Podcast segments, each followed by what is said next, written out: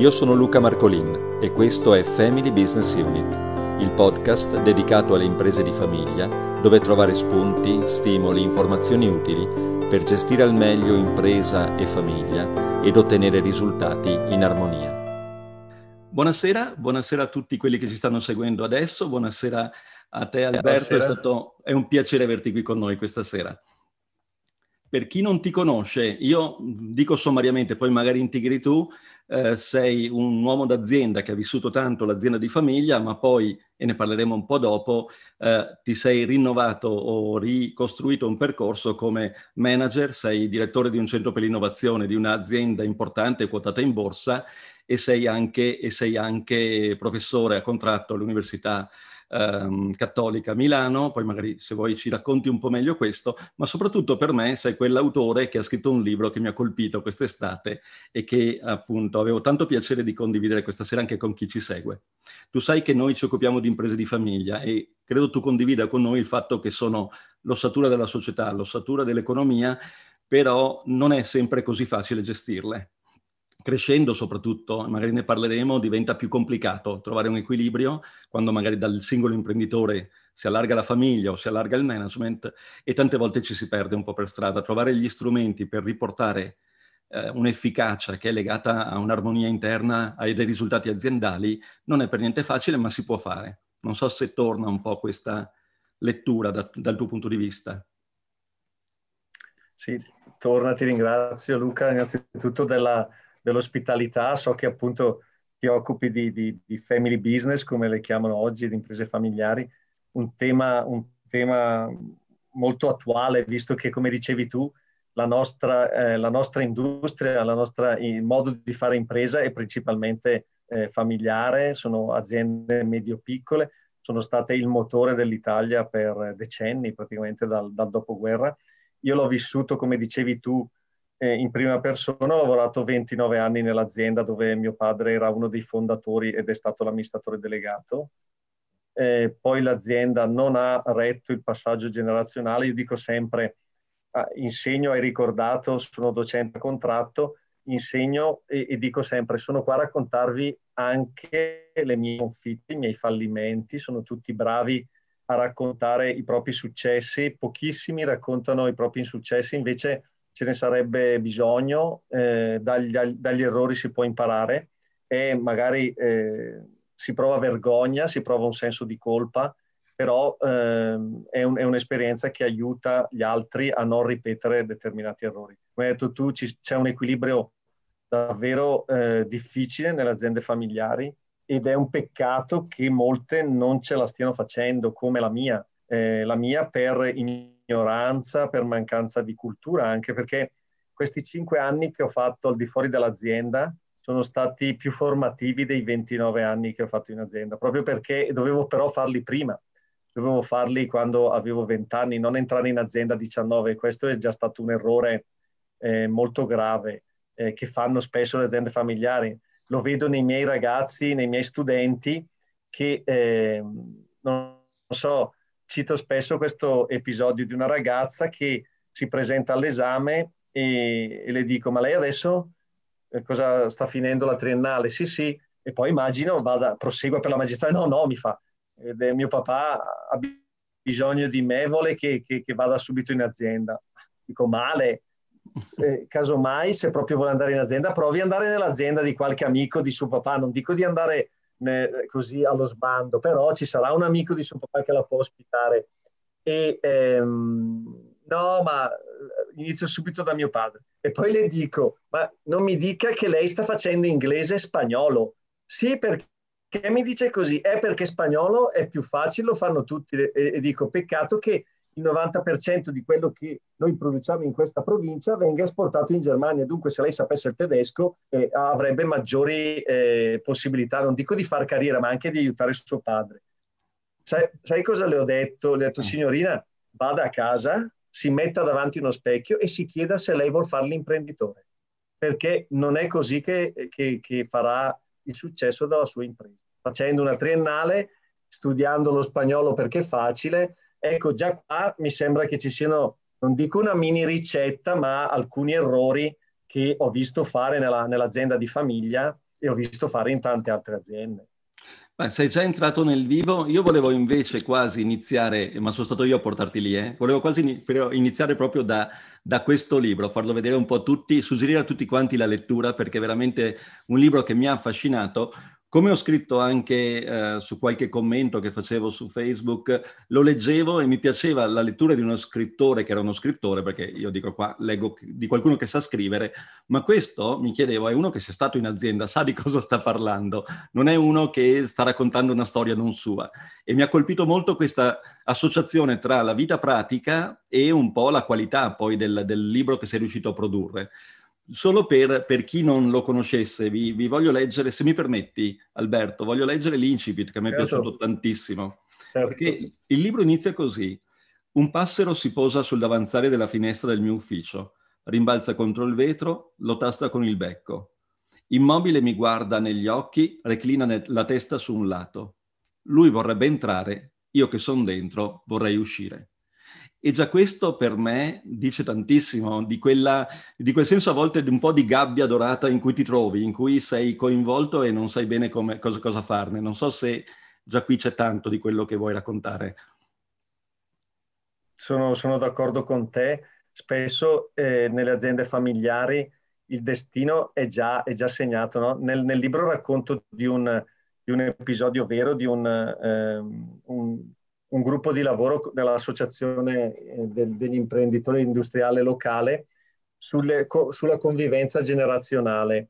E eh, il, lo psicologo che lo gestiva ha detto sicuramente voi eh, avete respirato l'azienda fin da piccoli e, e, siete stati già avviati verso il percorso aziendale fin da piccoli. Io ho detto ma no, dentro di me, ma non è vero, io, io da piccolo avevo altri sogni ed è stato veramente eh, esilarante tornare a casa, prendere i vecchi quaderni, perché io sono un accumulatore seriale, i vecchi quaderni delle elementari, sfogliarli e vedere su un quaderno, avevo eh, 9 o 10 anni, io da grande andrò a lavorare con mio papà nell'azienda mm. con tanto di nome. E dunque era confermato quello che diceva eh, lo psicologo cioè, alla fine il, il, il, percorso era già deciso ancora prima di nascere.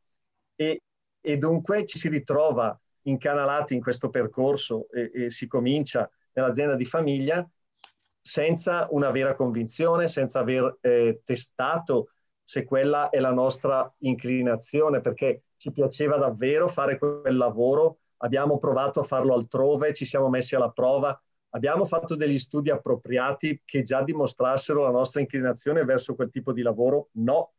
E dunque ci ritroviamo in quella che tu giustamente definisci una gabbia dorata. Chiaro che è comodo, un bello stipendio, non, non, non, nessuno ti tratterà male perché sei il figlio del padrone e dunque è una scelta, è una scelta di comodo dove però molte volte tu vorresti evadere oppure io avevo provato a dire a mio padre quando avevo finito le, le superiori. Io avevo ho avuto un incontro fondamentale nella mia vita che mi ha permesso di scrivere questo libro. Una professoressa pazza, completamente folle, ma eh, ci faceva studiare sui libri universitari. Mi ricordo, io avevo 16 anni, mi faceva studiare Lotman, Todorov, De Saussure, Angelo Marchese, cioè la, lo strutturalismo, la semiotica, l'analisi stilistica, cose che si facevano, lei le aveva studiate a Pavia con, mm. con Segre, eccetera.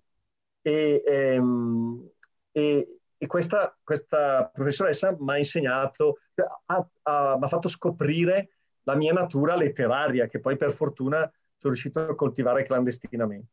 E, eh, e, io avevo provato a dire a mio padre, perché questa mi aveva detto, questa professoressa, tu devi fare lettere, è la tua, è la tua vita, quella è, tua, è il tuo futuro. E io facevo, mi ricordo, di notte eh, scrivevo a macchina con una lettera 22 proprio, scrivevo a macchina delle tesine che le portavo la mattina dopo e questa era, era infatuata, era veramente ehm, euforica. Mi aveva plagiato e, e, e, come direbbe Galimberti si apprende solo per plagio, cioè alla fine devi essere plagiato. Mi aveva plagiato, però aveva questo libro lo devo a lei, cioè è stata lei la mia prima, e, e la mia prima insegnante anzi socratica, maieutica. Però l'ho detto a mio padre a 18 anni, io vorrei andare a, fare lettere, mi ha detto ma tu vuoi fare il barbone a vita, come, come scrivo nel libro, è un episodio realmente accaduto.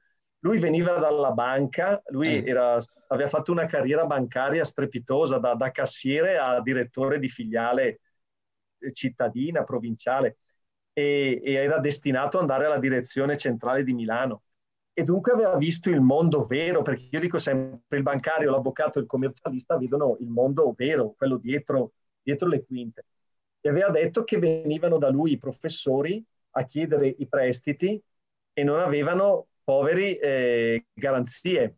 Perché, però cominciavano a dire, ma io sono professore di questo, io sono direttore dell'Ateneo, di que-". e lui diceva, sì, ma che garanzie mi può dare? Niente e, e, ricordava sempre che uno aveva una moglie che eh, era proprietaria di un appartamento in montagna e, per, e, lui stava chiedendo un finanziamento per la cucina della moglie, per comprare la cucina nuova alla moglie e lui e mio papà ha detto mi sono, mi sono sentito io umiliato per lui, ho dovuto dirgli porti sua moglie a firmare, firmare la garanzia per il prestito e, e perché ha l'appartamento in montagna. E lui ha detto se tu fai se tu farai il, il professore di lettere sarai un barbone a vita. E dunque, niente, era già deciso questo, questo, questo, come dici tu, era, la gabbia era già fatta, era lì, dovevi solo entrare. E, ehm, però quello che ci entra è convinto, hai talenti soprattutto, perché io dico sempre, bisognerebbe entrare nell'azienda di famiglia a una sola condizione, che tu hai fatto un percorso esterno in un'altra azienda e quell'altra azienda ti lascia andare a malincuore, ti dice ti prego rimani. Allora vuol dire che tu sei adatto a fare azienda e puoi andare anche in quella del padre. Solo quando hai fatto questo percorso potrai andare, non iniziare a 19 anni perché così era stato deciso prima che tu nascessi e, e, e senza verificare. Perché io dico, io ho visto ancora persone musoni messi al commerciale e, e, e, e quello bravo nelle relazioni messo alla, all'acquisti. No, scusate, dovete invertirvi. Il musone mettilo agli acquisti che tanto, eh, sai, eh, dovranno rincorrerlo i clienti. Ma se devi fare il fornitore, devi andare all'ufficio eh, vendite e devi rincorrerli tu i clienti, devi essere una persona affabile, simpatica, gioviale, che ha voglia di stare fuori a cena. Ma avete testato prima non dico, eh, non dico gli talenti, ma almeno le attitudini, no? No, invece tu vai lì, tu vai là, perché lì è scoperto, perché tu vieni sotto di me perché sei mio figlio, tu vai di là perché sei mio nipote e non ti voglio. E dunque, cioè, il, il, il percorso è completamente sbagliato dall'inizio. E allora, certo, sei lì dentro e magari tu non volevi entrarci e dici, ma cosa ci faccio io qua? Vorrei uscire, vorrei fare quello che mi piace, no?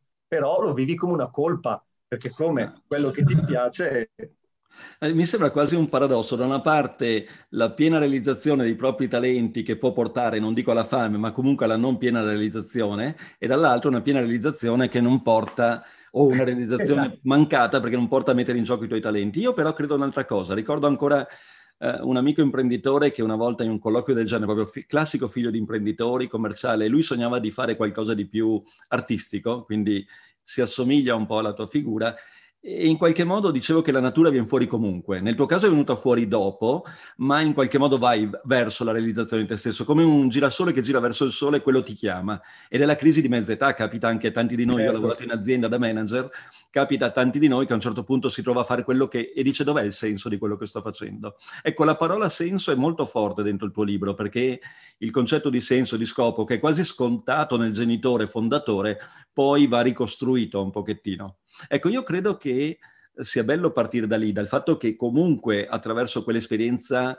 comunque ti sei formato un, una vita che ti ha dato strumenti, strumenti, esperienze che poi sono diventati anche un libro e adesso una, un, un, un'esperienza che ti permette di raccontare queste cose.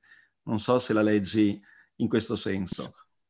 Sì, eh, mi hai fatto venire in mente pochi minuti fa, e, e, a volte non esiste il caso cieco, direbbe un aforisma di, di Andrea Gide, eh, ho letto questo, questo frammento sul, sul um, calendario Neri Pozza, quello che ogni giorno ha una frase di uno scrittore, c'è scritto ci si costruisce un destino combattendo con la generazione precedente. Cioè, mm. eh, è una cosa che i nostri genitori non avevano capito.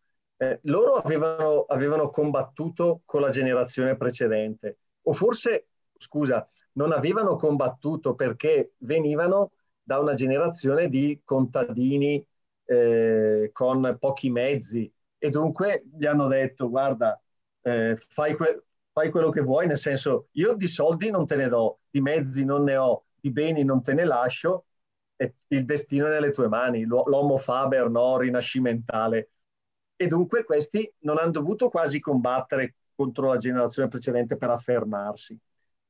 E invece tutti i percorsi di affrancamento passano da un distacco, passano da, da, da un conflitto in un certo senso. E, e questo conflitto lo devi, lo devi in qualche modo favorire, lo devi anche propiziare, cioè fai in modo che i tuoi figli si stacchino da te, provino la loro strada e eh, ver- verifica se questa strada che loro ti chiedono è veramente sentita, perché se lo è li devi solo assecondare, altrimenti, ma anche se loro vogliono portarti via il posto come dovrebbe essere, no? Cioè il vero ti vuole scalzare, no? Come nella natura.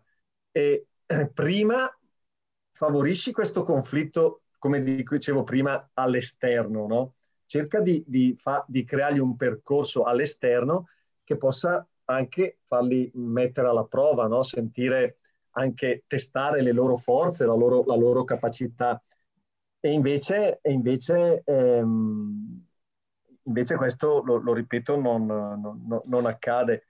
E tra l'altro tu eh, stai parlando di conflitto, è un tema che hai toccato due o tre volte nel tuo libro, lateralmente, non è che ci hai dedicato tantissimo tempo, però qui e lì hai seminato il tema del, conf- del conflitto del confronto. Io dico sempre che in azienda il conflitto è naturale, ho dei maestri che mi spiegano quanto è, sia ovvio ci sia il conflitto tra commerciale e produttivo, tra amministrativo e, commerci- e, e, commerciale o produttivo. Queste dinamiche ci sono e le dobbiamo gestire perché le, l'equilibrio è sempre un equilibrio dinamico tra forze che devono trovare una sintesi. Nella famiglia è più faticoso. Io dico sempre, nella famiglia rischi o il conflitto agito in modo esagerato, o un conflitto latente, nascosto, non agito. Ecco, eh, il conflitto per te è una variabile forse forte, non così, ben, cioè non così centrale nel libro, ma molto presente. Cosa ci puoi dire da questo? Hai, hai, hai, hai indovinato, hai detto, hai centrato il problema. Cioè, il conflitto è normale. Cioè, mi ricordo un professore in un master che ho frequentato che diceva tutte le decisioni all'interno di un'azienda sono frutto di una negoziazione. No? Era, era un professore di, di, di economia di, de, della Cattolica di Piacenza, me lo ricordo ancora, Antoldi, Fabio Antoldi. E mi aveva colpito perché eh, è così, come hai detto tu, tra produzione e commerciale c'è sempre un, una rivalità eh, tra amministrativo e, e, il resto del mondo. Il problema è che, ne, hai detto giusto, nelle famiglie il conflitto è o, eh, o è acuto e, e addirittura ta- la, la, la, l'aria si taglia con, con, il coltello, come si dice, e lì poi porta, porta chiaramente a, mm, a, a, alla frattura, ma il 99% delle volte è taciuto.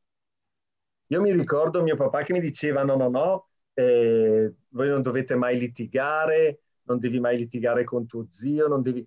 E questo ha portato a un'ipocrisia a una repressione anche della rabbia, che a volte la rabbia è meglio manifestarla, poi viene, eh, viene, viene c'è una riconciliazione, no? piuttosto che eh, farla sedimentare e lì diventa, scusami, ma un cancro, diventa, diventa una malattia incurabile.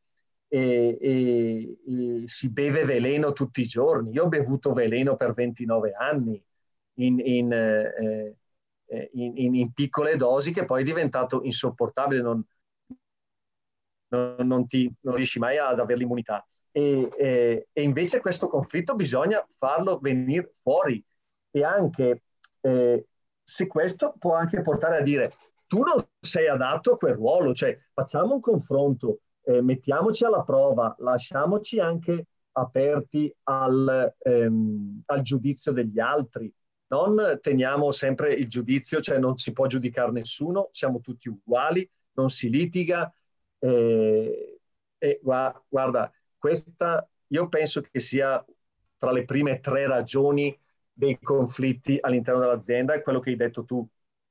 Una, un, una, una, un, conflitto non, non, non palesato.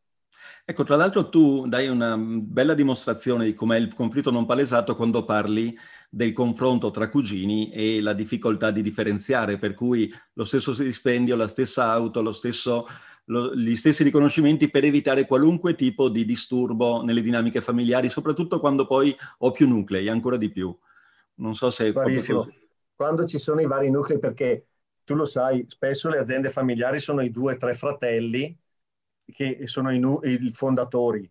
Poi i fratelli chiaramente hanno i figli, i figli diventano cugini. Allora a quel punto lì come li trattiamo? Io ho citato, io sono stato uno dei pochi che ha, che ha citato certe cose che tutti sapevano nella nostra provincia ma non osavano raccontare. C'era una famiglia eh, dove il, il, Dominus, che era il, uno dei fratelli, eh, il primus inter pares, no? come sempre, poi centralizzava gli acquisti, comprava le forme di parmigiano reggiano perché costava giustamente di meno e poi passavano da lui e divideva eh, gli alimenti.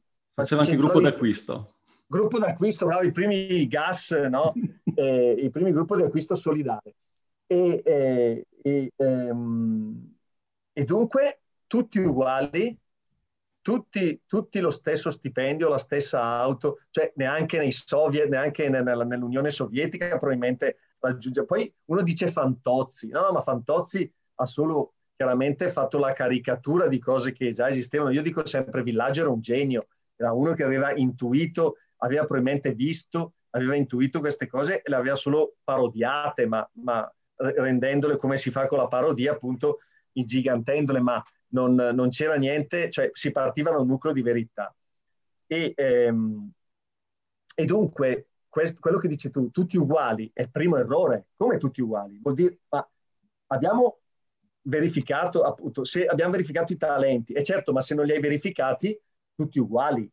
E, e questo è una cosa che cosa fa? Appiattisce tutto verso il basso. I migliori si, si demotivano, i peggiori sono, anzi i peggiori pensano anche di essere bravi e continuano a masticare odio perché dicono no ma quello fa ma in realtà eh, eh, lo fa per prevaricarmi non perché è più bravo perché lì non, mai, non, non è mai stato determinato il ruolo eh, e non è mai stato riconosciuto appunto perché se siamo tutti uguali ruoli non ce ne sono non viene riconosciuto e quello distrugge completamente la, la, la, la nuova generazione non c'è come ecco. l'omologazione per, per, per ma tra l'altro hai detto giustamente nuova generazione, perché io trovo spesso che, um, come si può dire, eh, la scelta di essere tutti uguali nella prima generazione ha un senso, ha un senso di solidarietà quasi. Tu parlavi certo. nella tua famiglia, se, se, il, se, il romanzo è autobiografico, sembra che nella tua famiglia i genitori avessero deciso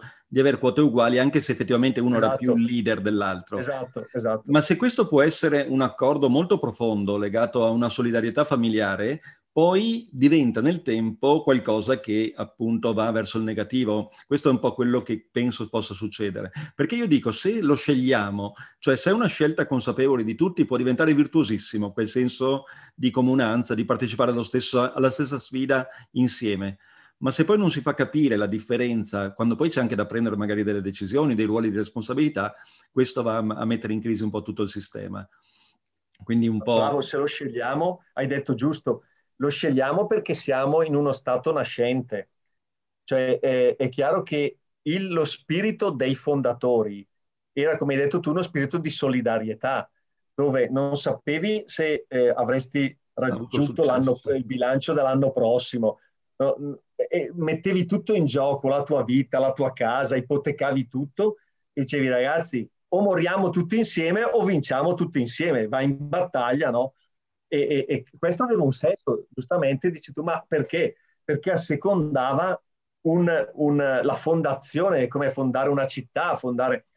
Ma poi, se tutto cambia e hai detto giustamente, ma devo dare una responsabilità, ma questa responsabilità magari poi la remunero oppure no? Perché poi succede anche che appunto tutti uguali, anche quello che magari ha delle responsabilità civili, penali, no? Perché ricopre un determinato ruolo, però prende uguale agli altri e, e deve magari è coinvolto anche in determinate decisioni, deve, deve impiegare più tempo, più, più della sua eh, emotività, eppure no, si ritrova accanto quello che invece eh, fa la metà, ma tanto lì favorisce, il, favorisce, anche chi non ha voglia di, di impegnarsi perché tanto appiattisce tutto, tutto verso, verso, verso il, il, il, basso.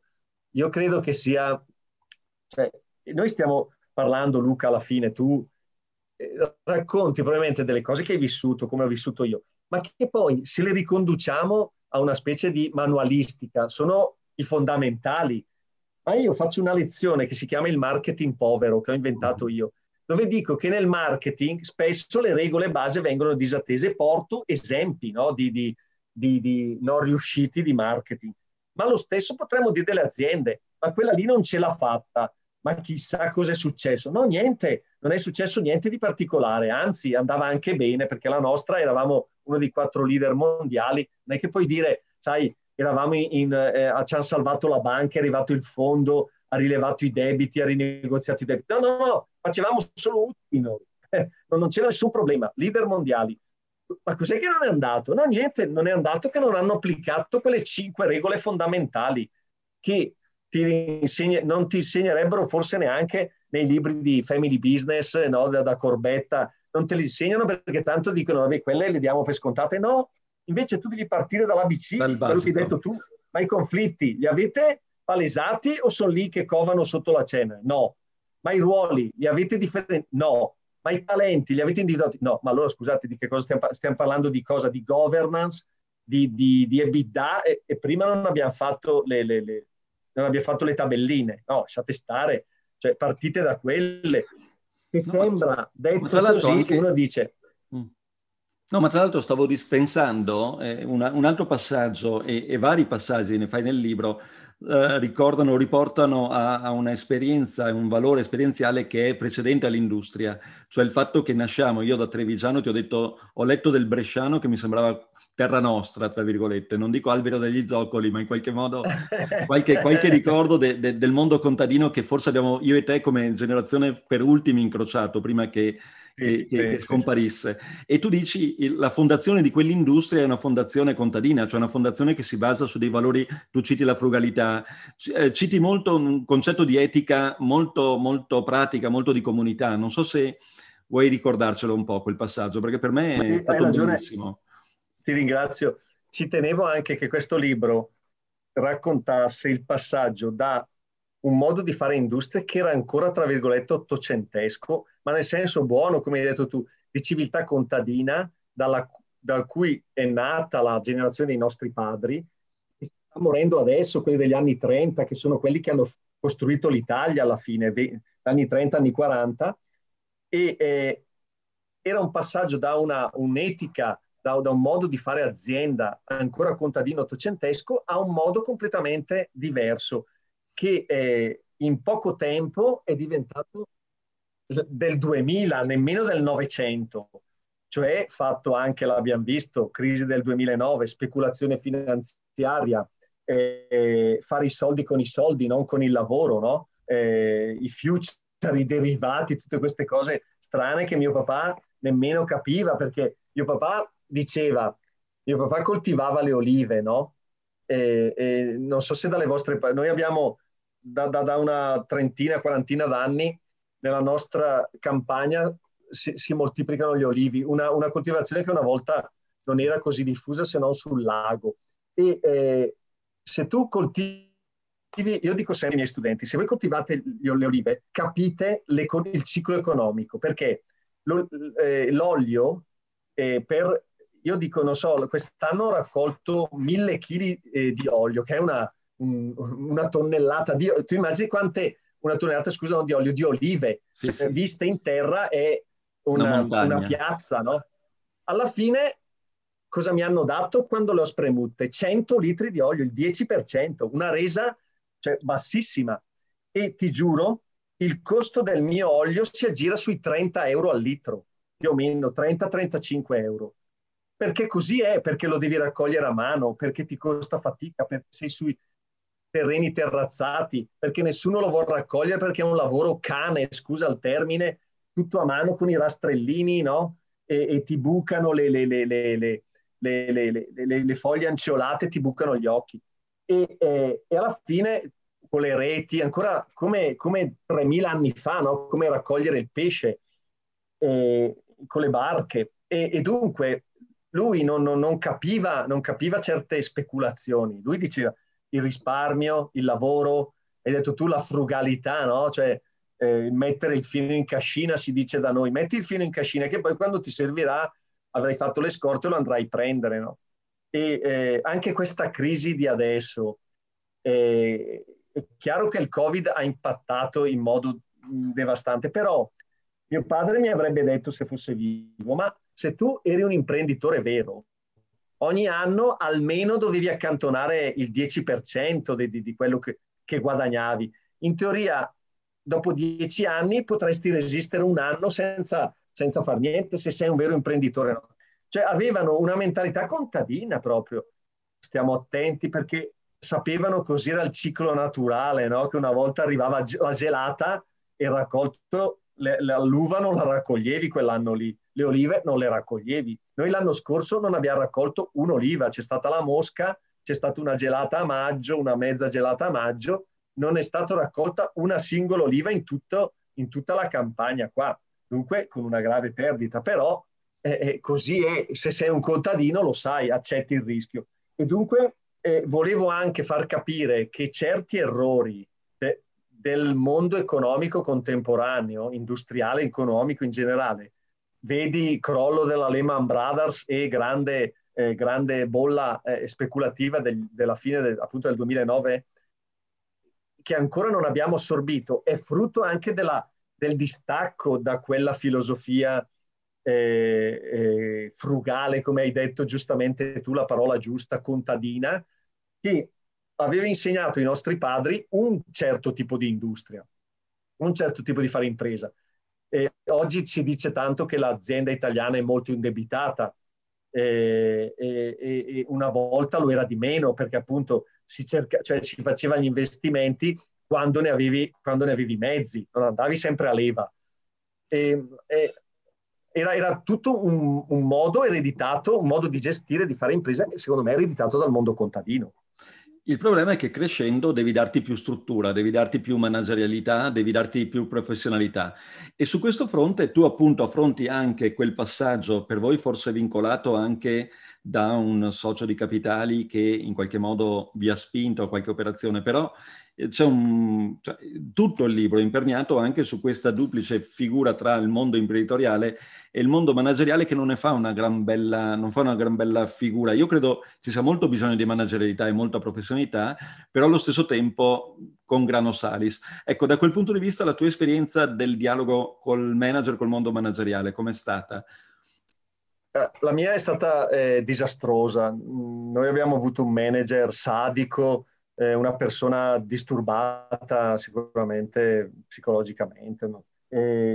poi credevo che fosse una rarità, invece un'amica, la Caterina Gozzoli, che è la, è la direttrice dell'alta scuola, eh, l'alta scuola eh, di Agostino Gemelli di, di, psicologia della Cattolica di Milano, mi ha raccontato appunto che eh, la maggior parte delle, de, delle, delle gestioni eh, nelle imprese italiane è appunto di questo tipo accentrativa, no? E non, non, sicuramente con pochissima delega. Loro, lei lo fa di lavoro e, e dunque lo vede. E, e, e, dunque quello che io credevo fosse una, un caso mio isolato, sfortunato, invece molti si sono riconosciuti nella figura di questo capo sadico e accentratore del mio libro, probabilmente perché è anche molto diffusa. Diciamo che hai ragione, serve più managerialità, ne discutevamo oggi al telefono io e te, eh, e crescendo hai bisogno, e questo è un errore dell'impresa familiare, cioè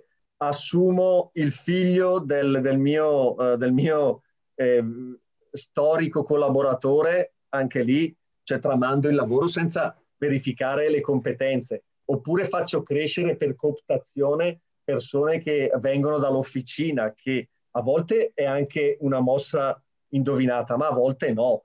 Cioè non le, non le formo, non, non, perché potrei anche promuoverle internamente per cooptazione, ma a patto che ci sia una formazione continua. Comunque andate la sera a fare un, un master, no? Come, ecco. come fanno spesso in altri, ma al di là della crescita interna, che comunque è preziosissima e sono d'accordissimo con te, il tema grosso è quando innesto managerialità dall'esterno, devo trovare un equilibrio nuovo e combinare queste due arti, tra virgolette, la, la, la pancia imprenditoriale, l'istinto imprenditoriale con un po' di razionalità e di strumenti, con la capacità reciproca di riconoscere il valore, con la capacità reciproca di integrarsi. Io vedo spesso nella mia piccola esperienza che tante volte succede che anche un manager di buona volontà viene eh, eh, rigettato come fosse una, una, una, un organo esterno non, non, integrato quando gli fai un trapianto d'organi e, e, e, vedo a volte la non capacità di uh, accogliere e integrare queste nuove competenze,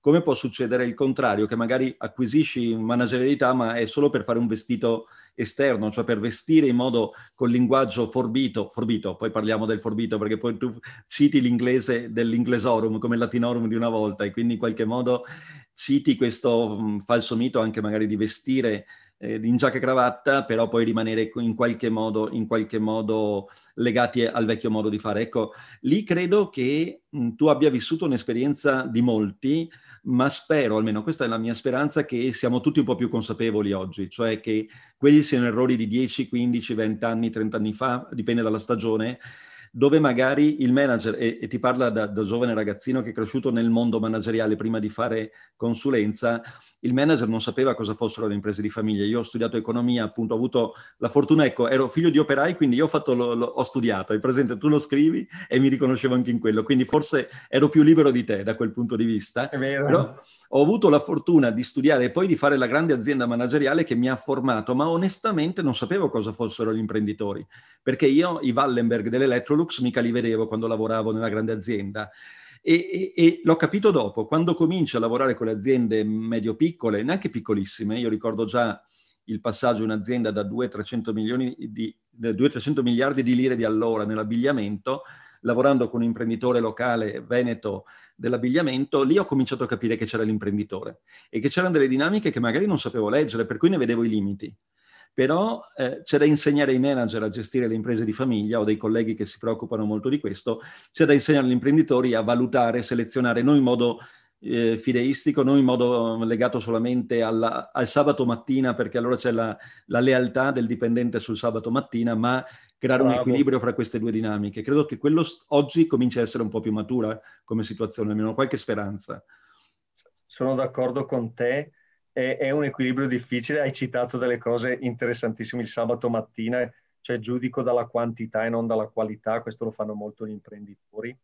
E, e l'equilibrio è difficile, hai detto giusto. L'imprenditore agisce di pancia e ha un intuito a volte veramente eh, geniale, ha un talento, ha un talento, poi forse perché ci mette del suo perché è, è, è, roba sua, no? è figlia sua l'azienda, come dicono nel, dorme, nel, nel romanzo. Non ci dorme la notte in qualche non modo. Non ci dorme la notte. Il manager è più distaccato e spesso c'è questo conflitto. Eh, hai detto il manager dovrebbe essere un po' più imprenditore, l'imprenditore però a sua volta dovrebbe essere un po' più manager, nel senso che si fida un po' più del manager e lo va a prendere anche con una certa formazione, con, con una certa preparazione, perché lo vediamo e hai detto giustamente che sta cambiando perché? perché il mondo sta cambiando talmente rapidamente che se noi non, eh, non ci prendiamo le competenze adeguate che, che, non potranno, cioè una volta uno faceva il ragioniere a vita, faceva il geometra a vita, no? studiava alle, alle superiori e poi per 50 anni poteva fare ragioniere. Oggi io dico sempre sono 17 anni che studio e lavoro, 17 anni dal 2003, cioè non puoi più evitare di fare una cosa del genere. E allora se l'imprenditore capisce che il manager va preso capace, va continuamente formato, va ascoltato perché va fuori, magari eh, eh, si confronta con altri, con altri colleghi, va, torna sui banchi di scuola magari a fare un MBA, un executive la sera sperando che abbia questa eh, determinazione, allora ascoltiamolo però.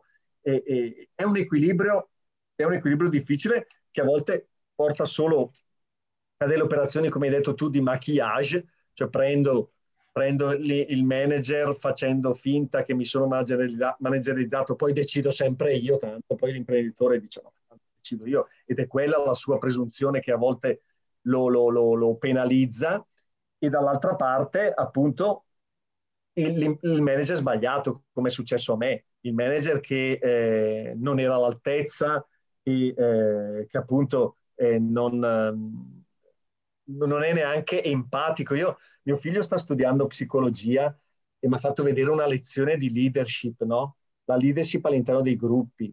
E, e alla fine hanno detto delle, delle, delle, delle regole molto, molto semplici sul leader eh, ideale, sul leader carismatico, e, e, che anche lì parlano dell'ABC, però se non sei empatico, se non ascolti le truppe, se non ti confronti con le truppe, no? come, come, era una volta per gli eserciti, eh, e hanno fatto vedere in questa lezione il gladiatore, hanno fatto vedere Enrico V di Kenneth Branagh, cioè Shakespeare ancora, cioè, va con le stesse regole di allora, no? che eh, Enrico V fa propria l'angoscia di chi deve combattere con una disparità di forze perché nella battaglia di Asancourt erano in 6.000 contro 35.000 francesi eppure hanno vinto e Shakespeare immagina ma cosa gli avrà detto Enrico V per convincerli ad andare in battaglia questi. Prima di tutto ci devi, dicevano ci devi credere a quello che dici, ecco perché l'imprenditore forse ce la fa di più, perché ci crede in quello che dice. Venite con me, vi porto in battaglia, vinceremo, ma lui ci crede, il manager magari un po' meno e, e, eccetera, eccetera, cioè cose abbastanza eh, scontate nella, nella, anche lì per esercitare la buona leadership. Però, de, come hai detto tu, ma l'hai selezionato giusto? L'hai messo alla prova prima di prenderlo solo perché dovevi prenderlo, perché magari per far favore alla banca, perché ti ha chiesto di managerizzarti. No? Tra l'altro, lì un mio grande maestro, un professore di, di sviluppo organizzativo, che seguo molto, racconta di quanto sia importante mh, dare valore alla maturità, dare valore all'esperienza, non credere che perché hai studiato, perché hai un MBA sia sufficiente. Tante cose le capisci sul campo È dopo vero. anni. Tu hai fatto 30 anni quasi, poco meno di esperienza d'azienda. Uh, da, da, manager, appunto, figlio di imprenditore e manager, e tante cose le hai imparate proprio con la famosa università del marciapiede. Quindi ecco, in qualche modo bisogna mettere insieme eh, know-how, competenze ed esperienza e far crescere questo con un po' di pazienza, di nuovo contadina quasi, nel maturare anche le competenze dentro le aziende. Sono, sono d'accordo con te, eh, è così. E, e, quindi se uh, vogliamo definire, data la tua esperienza, cosa vuol dire essere o fare l'imprenditore, cosa, cosa c'è che uh, può aiutarci a far sì che eh, magari seconde generazioni, spero che ci ascoltino amici che sono magari la seconda generazione, poi racconterò qualche mia idea su, eh, su cosa vuol dire essere già terza alla quarta, secondo me cambia molto la dinamica, tu hai vissuto veramente la dinamica dei fondatori, costruttori e, e, e, il passaggio alla seconda, che per me è uno dei più sfidanti proprio perché cambia la cultura, ma dietro c'è una famiglia imprenditoriale. Ecco, se dobbiamo tornare a pensare alla centralità dell'imprenditore perché ci vuole quell'intrapresa, quel rischio, quell'iniziativa, la tua esperienza cosa ti dice? Cosa vuol dire essere imprenditori? Allora, imprenditori, lo ripeto, è anche tanto istinto.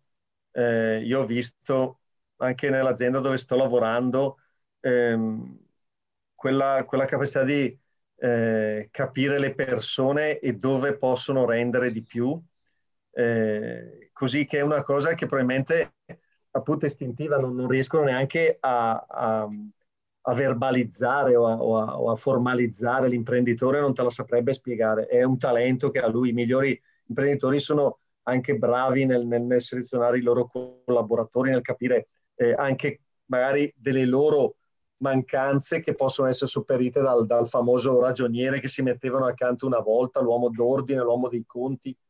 Eh, io ad esempio ho, ho, organizzo un festival culturale, io sono il folle sognatore poeta, mi sono messo accanto a me direttore organizzativo, un, un bravissimo commer- cioè, eh, laureato in economia e commercio, ragioniere, uno che veramente è bravissimo con i numeri. E infatti siamo, abbiamo fatto sette edizioni, una più bella dell'altra, perché ci compensiamo. Io sono il matto sognatore e lui è, è, è l'uomo dei numeri, l'uomo d'ordine.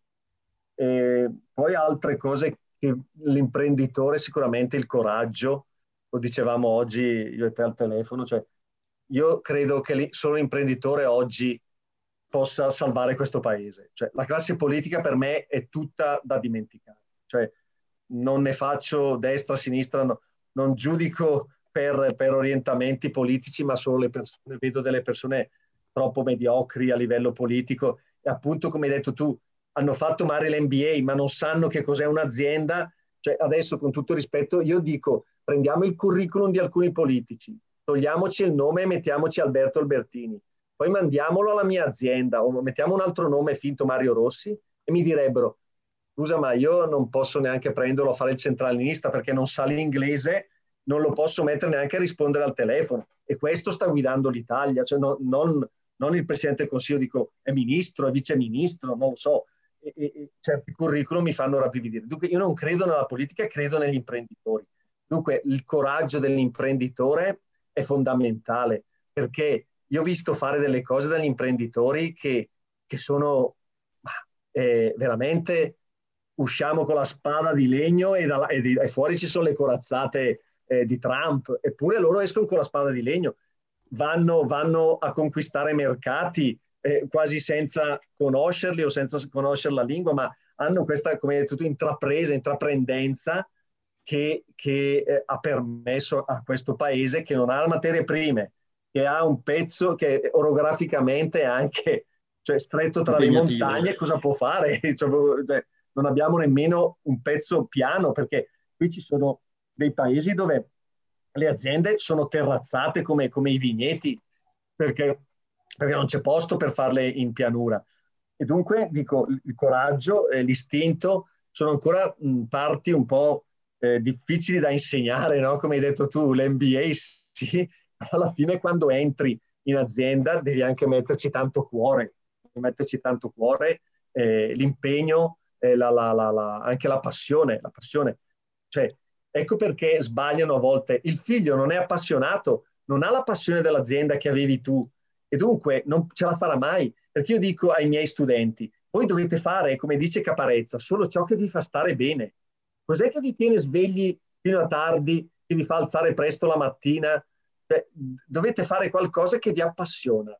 Io gli dico sempre, venite all'esame, portatemi qualcosa di nuovo, non portatemi il libro, portatemi una ricerca, voglio vedere gli occhi illuminati di come quando siete innamorati. Allora, se uno ha gli occhi che brillano, ha la passione, può fare qualsiasi cosa, anche il, il letterato, come diceva mio papà, che pensava che sarei diventato un, un fallito. No, a patto che l'avessi fatto con passione. Cioè, tu devi solo, per, devi solo realizzare te stesso, di fare ciò che ti piace e poi ce la farai qualsiasi cosa sarà, il falegname, il filosofo, il letterato. Ecco, a proposito di fare ciò che piace, io vorrei prendermi l'ultima parte della nostra chiacchierata per, parlando allo scrittore. Non sono, non sono, mia moglie, Pia è una esperta di, di, critica letteraria, insegna letteratura, quindi avrebbe più ah, strumenti, per, avrebbe più strumenti per intervistarti da scrittore. Magari Mi farebbe piacere parlare anche con lei. Eh, appunto, non l'ho invitata qui, magari ci sta ascoltando forse. E, e, infatti le ho chiesto appunto anche a lei dell'Incipit. Lei scrive, se vuoi guardare un blog piamasiero.it e vedi come lei studia gli incipit, per cui fa stare ah, i ragazzi. Interessante. È un'appassionata di slow reading, per cui dice bisogna leggere con molta calma tutto quello che c'è, ha perché già nelle, nelle, prime righe c'è già tutto e per questo mi sono voluto dedicare al tuo di incipit. E, e, quindi ci sarebbe da chiedersi anche cos'è questo oggetto che ho in mano, cos'è un libro, perché tante volte poi oggi libri ce ne sono di tutti i tipi, eh, si fanno anche molto velocemente però si vede quando sono delle operazioni, non dico commerciali, ma insomma veloci e quando dietro c'è una passione, a proposito della passione di cui parli. E da questo punto di vista tu hai seminato verso la fine qualche commento che volevo riprendere perché addirittura mi ha fatto pensare che tu pensassi a te stesso come Dante a un certo punto. Ho detto guarda te cosa scrive, perché dici mettere i nemici all'inferno e consegnarne ai secoli gli esempi spregevoli mi ha fatto pensare a come lui nella Divina Commedia li aveva distribuiti e tu dici ecco la vendetta degli scrittori. In qualche modo c'era il rischio che questo potesse diventare un libercolo, un, in qualche modo un modo per eh, toglierti qualche spina, per scaricare qualche malumore. All'inizio hai parlato un po', ancora si sente un po' una sofferenza che ti porti dietro. E, e, certo. e, forse in qualche modo è anche un processo questo di elaborazione, quello che ho in mano del tuo percorso. Ecco, però tu dici appunto bad experiences make great stories, e cioè le brutte esperienze producono storie magnifiche, trovare il senso della propria storia raccontandola. Raccontaci un po' del libro, così magari qualcuno poi si appassiona e lo legge, oltre alle nostre chiacchiere. Ti, ti ringrazio Luca, perché eh, ci ho messo cinque anni per scriverlo. È stato una cosa terribile. L'ho riscritto tre volte, prima in terza persona, poi in prima persona e poi l'ho rifatto ancora da capo per la terza volta, partendo da, da, un, da un, altro punto perché giustamente non c'era motore narrativo. È stato molto difficile, ti ringrazio per eh, l'apprezzamento, spero che tua moglie, eh, mi interesserebbe anche il, il, parere, il parere tua moglie. Esatto, che so che è un'anglista tua moglie, no? Sì. Eh, di, di, letteratura americana e dunque eh, apprezza le short story e quelle dense, come hai detto tu ma eh, sì, eh, il rischio era quello di fare la famosa prosa gridata, no? Cioè eh, di piangere.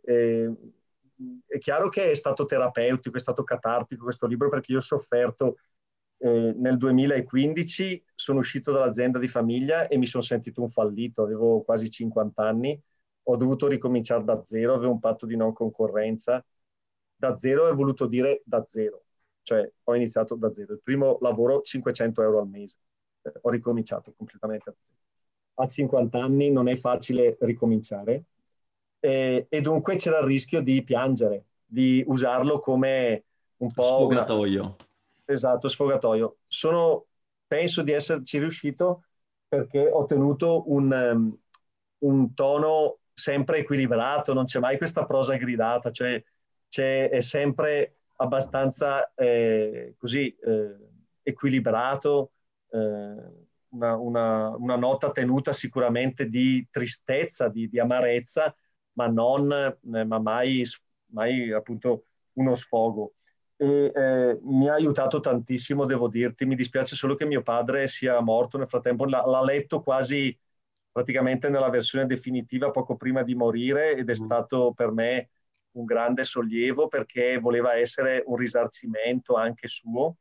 E devo dirti che pochi giorni fa ho incontrato una persona che lo conosceva, lo stimava, mi ha detto che leggendo questo libro ha capito molte cose che non aveva capito quando c'è stata la nostra vicenda familiare industriale e che eh, e mi ha detto delle parole che mi hanno, ti dico, risarcito in modo veramente commovente e, eh, ed è stato per me un riscatto. Questo libro, io ho detto, quando nel 2015 ho perso il lavoro e piangevo e di notte non riuscivo a dormire e volevo andare da uno psichiatra, poi sono andato ma non, non, non ho iniziato la cura per fortuna, ho detto ce la devo fare da solo. Ho detto, se ne faccio materia di letteratura, io che sono un appassionato di letteratura, in modo che altri possano leggerlo, possano ricavare una lezione, ho vinto e, o, o, forse la mia unica vittoria, ho già perso, per carità, avevo già perso, però almeno posso avere un parziale riscatto, cioè così come Dante, scusa se mi paragono al sommo poeta, non vuole, non vuole essere... No, sono, eh, io, ho voluto fare io lo sfottò un pochettino, ti, però ti ringrazio, ma, ecco, ti ringrazio, non mi paragonerò mai a Dante, però Dante ha detto diventerò talmente famoso che vi rimpiangerete di avermi cacciato da Firenze. Cioè, questa è stata la, la motivazione de- della commedia, della Divina Commedia, solo quella. Lui ha detto, io vi dimostrerò che voi avete sbagliato perché morirò, non morirò nella mia patria. Ecco, io volevo raccontare la mia storia, io dico, potrebbe anche non essere quella vera. Io intanto l'ho raccontato, ho vinto il premio Viareggio, adesso raccontate la vostra. Cioè, potrebbe esserci anche un'alternativa magari vista da Cagnoni o da non so chi, però raccontatela, eh, provateci anche voi. Ma tra l'altro, eh, appassionati di storia come siamo, eh, eh sappiamo che nessuna è la verità. Eh, certo. Quando siamo in azienda, in azienda di famiglia, dobbiamo raccontarci una storia che condividiamo. Questa è la grande certo. sfida. Per cui almeno lanciarla è una, è una, provocazione per rielaborarla eventualmente da parte di chi altri si sente coinvolto e riconosciuto. Hai messo in qualche modo un tassello per andare in quella direzione, poi dipenderà dal dialogo che ci sarà. Dentro questa storia, non l'ho toccata, eh, c'è anche una storia personale e familiare tua. Ecco, da quel punto di vista, al di là del, del, gioco del romanzo, non voglio fare qua chiederti chiarimenti particolari per non far spoiler, così qualcuno lo va a leggere, però c'è, intriga un po' anche quello. C'è un aspetto per me preziosissimo, importantissimo. Si è solidi quando si è solidi anche in famiglia. Io a volte accolgo nel mio ufficio qui persone che magari vengono a lamentare un licenziamento, magari non, non, imprenditori, magari manager, e per me la differenza abissale, l'ho vissuto anch'io, perché anch'io faccio il mio mestiere spintaneamente, non so se il termine e l'avverbio ti è, cons- ti è, ti è congeniale, certo. ma io spintaneamente faccio questo mestiere per avventure mie che ti racconterò privatamente, però credo che avere alle spalle una famiglia o una moglie che ti sostiene fa la differenza. Ecco, puoi darci una chiave anche da questo punto di vista, almeno la tua esperienza? Sì, sicuramente eh, la famiglia, così come ho raccontato la, la, famiglia, diciamo, industriale, c'è anche la tua famiglia, la tua famiglia personale. Eh, è molto, molto importante che ci sia un sostegno. Io dico sempre, la, la, la moglie e il marito ti devono essere testimoni. Cioè, eh, eh è, una, è una, bella, una, bella, immagine che mi ha suggerito il filosofo Galimberti. Detto, mm noi abbiamo bisogno di un testimone nella nostra vita. Oppure eh, una, un'altra frase che, che, che, ricordo spesso di Oscar Wilde, nella vita vogliamo soltanto essere riconosciuti. Cioè abbiamo bisogno di qualcuno che ci riconosca, che riconosca il nostro valore, quanto siamo, eh, cosa stiamo facendo. Io infatti l'ho scritto nel libro, eh, lui, eh, lui, sa, lei sa, eh, no? Cioè, è questo che tiene unita la complicità delle coppie, no? Lei sa quanto valgo, lui sa quanto valgo e, e almeno lui, almeno lei lo sa. E dunque è importante perché spesso nell'azienda o comunque nel mondo non hai eh, quel riconoscimento che ti aspetti o per il quale hai lottato, hai lavorato. Però eh, chi ti sta, è l'importante che chi ti sta accanto, invece, almeno chi ti sta accanto, riconosca il tuo valore, chi ti ama riconosca il tuo valore e poi non smetta mai di dirtelo che, che, è una cosa perché spesso nelle, nelle, nei, nei, rapporti eh, matrimoniali si dà l'altro per scontato. Eh, cioè, eh, non, non, e, e, come ho scritto nel romanzo, se ti amo è vero, va detto tutti i giorni. Ah, non dire sì, ma lo sai che ti amo, no? No, non darlo mai per scontato. Cioè, il rapporto d'amore è un rapporto che va rinnovato tutti i giorni, che va sudato, che va conquistato.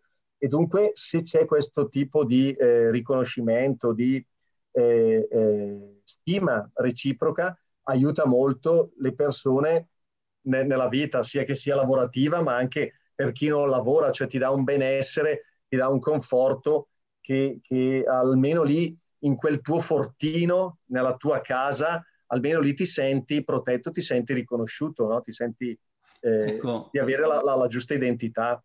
Mia moglie in chat scrive, la letteratura quindi non è del tutto inutile. No, non dirlo a me, che io pensavo che fosse inutile, perché mio papà mi aveva detto che era inutile, tanto che io dico sempre, pensavo che letteratura industriale fosse un ossimoro, cioè che eh, non potessero stare insieme. Invece no, ho capito che la letteratura insegna di più della storia e, e, e, e anzi di qualsiasi saggio, cioè ho imparato dai romanzi, non ho imparato dai saggi. Eh, lo dice uno ho... che invece nella lotta tra me e mia moglie sulla letteratura, lei per la letteratura, io sono per la saggistica. Per la saggistica e invece, immagino. come si fa di solito appunto, invece tu in qualche modo mi smentisci. Ma tra l'altro mi hai dato anche un brutto onere perché mi hai, mi hai creato la necessità di affrontare Ottiero Ottieri che non conoscevo, ammetto la mia ignoranza, e mi trovo 700 pagine da leggere. Perché devo leggere queste 700 pagine secondo te della Guarda, linea eh, dei tempi stretti? Io ho avuto anche lì un altro maestro, oltre alla, alla, alla mia professoressa di letteratura, che è stato Giuseppe Lupo, che è il maggior eh, con, eh, esperto di letteratura industriale in Italia. Io ho avuto la fortuna di eh, laurearmi tardi e l'ultimo esame, sembrava un segno del destino che ho fatto, era eh, lettera- eh, letteratura italiana contemporanea, dove lui teneva un corso di letter- quell'anno di letteratura industriale del 2013, 2013-2014, perché mi sono laureato tardi, perché appunto prima ho lavorato. E, e, e in quel corso si doveva leggere la linea gotica di Ottieri. Io mm. non sapevo nemmeno come te chi fosse Ottieri, ma se poi ho detto Ottiero Ottieri, Alberto Albertini, anche lì sembrava il segno del sì. destino. Ho letto questo libro e ho detto, ma questo sono io. cioè questo sta parlando a me, queste cose che lui scrive le avrei potute scrivere io. È stata un'illuminazione, una rivelazione. E, e, e io sono grato a, a, Giuseppe perché in quel momento ho capito che eh, la letteratura industriale non era un ossimoro, cioè che si poteva fare letteratura all'interno dell'industria. E da lì ho cominciato a prendere nota di quello che vedevo. Di, di, di, eh, ho tenuto come una piccola rubrica mia, no? guardavo le cose in azienda, ho detto faccio come Ottieri, lui ne ricavava poi materia di riflessione e da lì, e da lì è nato l'idea di fare un libro. All'inizio pensavo di fare una rubrica su un quotidiano, poi siccome ho perso il lavoro e lì l'azienda, appunto il mio mondo è crollato, ho detto bene, faccio un romanzo che è anche lì una grande ambizione scrivere un romanzo, però devo dire che ci sono riuscito, sono veramente contento di, di, di, di questo perché era il sogno della, della, della, mia vita. Però ecco, Thierry, tu lo leggerai, tu che sei un uomo che frequenta l'azienda e dirai, ma sembra scritto ieri ed è degli anni 50-60, eppure capisci anche che il letterato può entrare nell'azienda con uno sguardo nuovo che eh, poi non c'è più stato dopo di lui, un po' Nesi, Edoardo Nesi, uh-huh. e, e, però Nesi è più un, un scrive il, eh, quello che ha vinto il premio Strega eh, nel 2013, è più un, anche quello eh, quasi un grande articolo, un grande saggio più che un romanzo. E, e poi io invece son, ho cercato di entrare più nella logica eh, del, del, padrone, eh, che eh, invece Ottieri la vedeva più dal letterato all'interno dell'azienda, sì. guardava il padrone. Io invece ho cercato di, di mettermi dalla parte del, del, padrone, però Ottieri, credimi, è una lettura eh, attualissima. Guarda, è lì, adesso mi aspetta, fin- il tuo libro l'ho finito, l'ho riletto appunto nel fine settimana. Ti ringrazio, e... mi hai detto che l'hai riletto anche, ti ringrazio perché... Eh no, perché, grande... perché, l'avevo letto tutto d'un fiato, io sono uno da lettura veloce appunto, sono un pochettino un consumatore più che un uh, approfonditore da questo punto di vista, è un mio limite. E mm, cosa stavo dicendoti? E appunto volevo un po' riprenderlo, ripassarlo e me lo sono goduto forse di più la seconda volta, con più calma, con la necessità poi di doverti, di doverti incontrare questa sera. Quindi mi, mi, lascia veramente molto, lo consiglio veramente a tutti quelli che ci seguono, quelli che ci seguiranno, quindi la classe avversa, H Editori. Ma mi chiedo anche se è il tuo ultimo libro o se hai invece altri stimoli, perché in qualche modo hai, c'è un'energia qua dentro che è da capire se hai voglia di rinnovarla o no. Ti ringrazio. Devo dirti che ehm, il premio Viareggio mi ha dato una grande forza, cioè mi ha fatto capire che ehm, non erano mie velleità, perché sai, anche mio papà sempre, aveva sempre pensato che fossero delle mie velleità, quelle de- dello scrittore, invece adesso, scusa, ma come eh, non voglio anche lì fare il Dante, ma mi sento più scrittore. Cioè, eh, Ti ha dato una conferma. Mi ha dato una conferma. Io, sai, faccio sempre vedere il mio, il mio taccuino. Io lo citi quel cosa... taccuino nel libro anche. Esatto, io quello che sento, quello che ascolto, perché io dico sempre, come diceva Picasso, i mediocri imitano, i geni copiano. Io a volte copio eh, brani di conversazione nella metropolitana, sul treno, qualcosa che mi dicono amici, amiche, e, e, e a, a questo punto ho detto, vabbè, allora forse non era soltanto una mia velleità, ho qualcosa da dire e sì, eh, addirittura nella mia follia sto lavorando su due romanzi contemporaneamente e, e, che era, poi sai io non ti voglio suonare presuntuoso, ma io scrivevo per la gloria, cioè volevo, scrivevo per i premi. Io dicevo, eh, o si scrive con una grande ambizione, altrimenti non bisogna scrivere.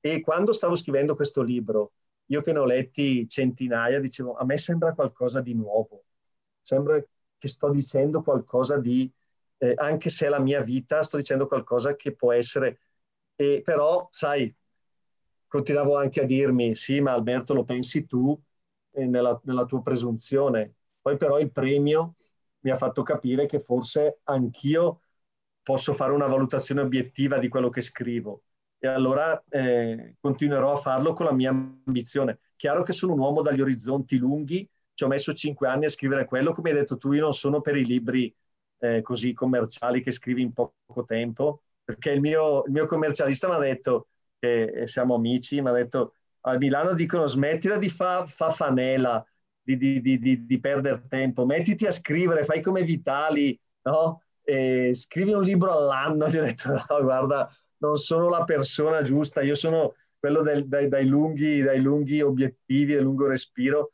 Cioè un libro devi almeno scriverlo in cinque anni, cioè, secondo... poi oh. devi scriverlo, riscriverlo, farlo leggere. Io, sai cosa facevo? Lo sì. facevo leggere a amici e ho avuto anche la fortuna di avere lettori illustri e gli dicevo, dimmi solo le cose che non funzionano. Piro rossa e sottolinea quello che non va. Cioè, io credo nella revisione, nel lavoro massacrante di riscrittura, dunque mh, ci vorranno ancora alcuni anni prima, sperando di poterne scrivere un altro.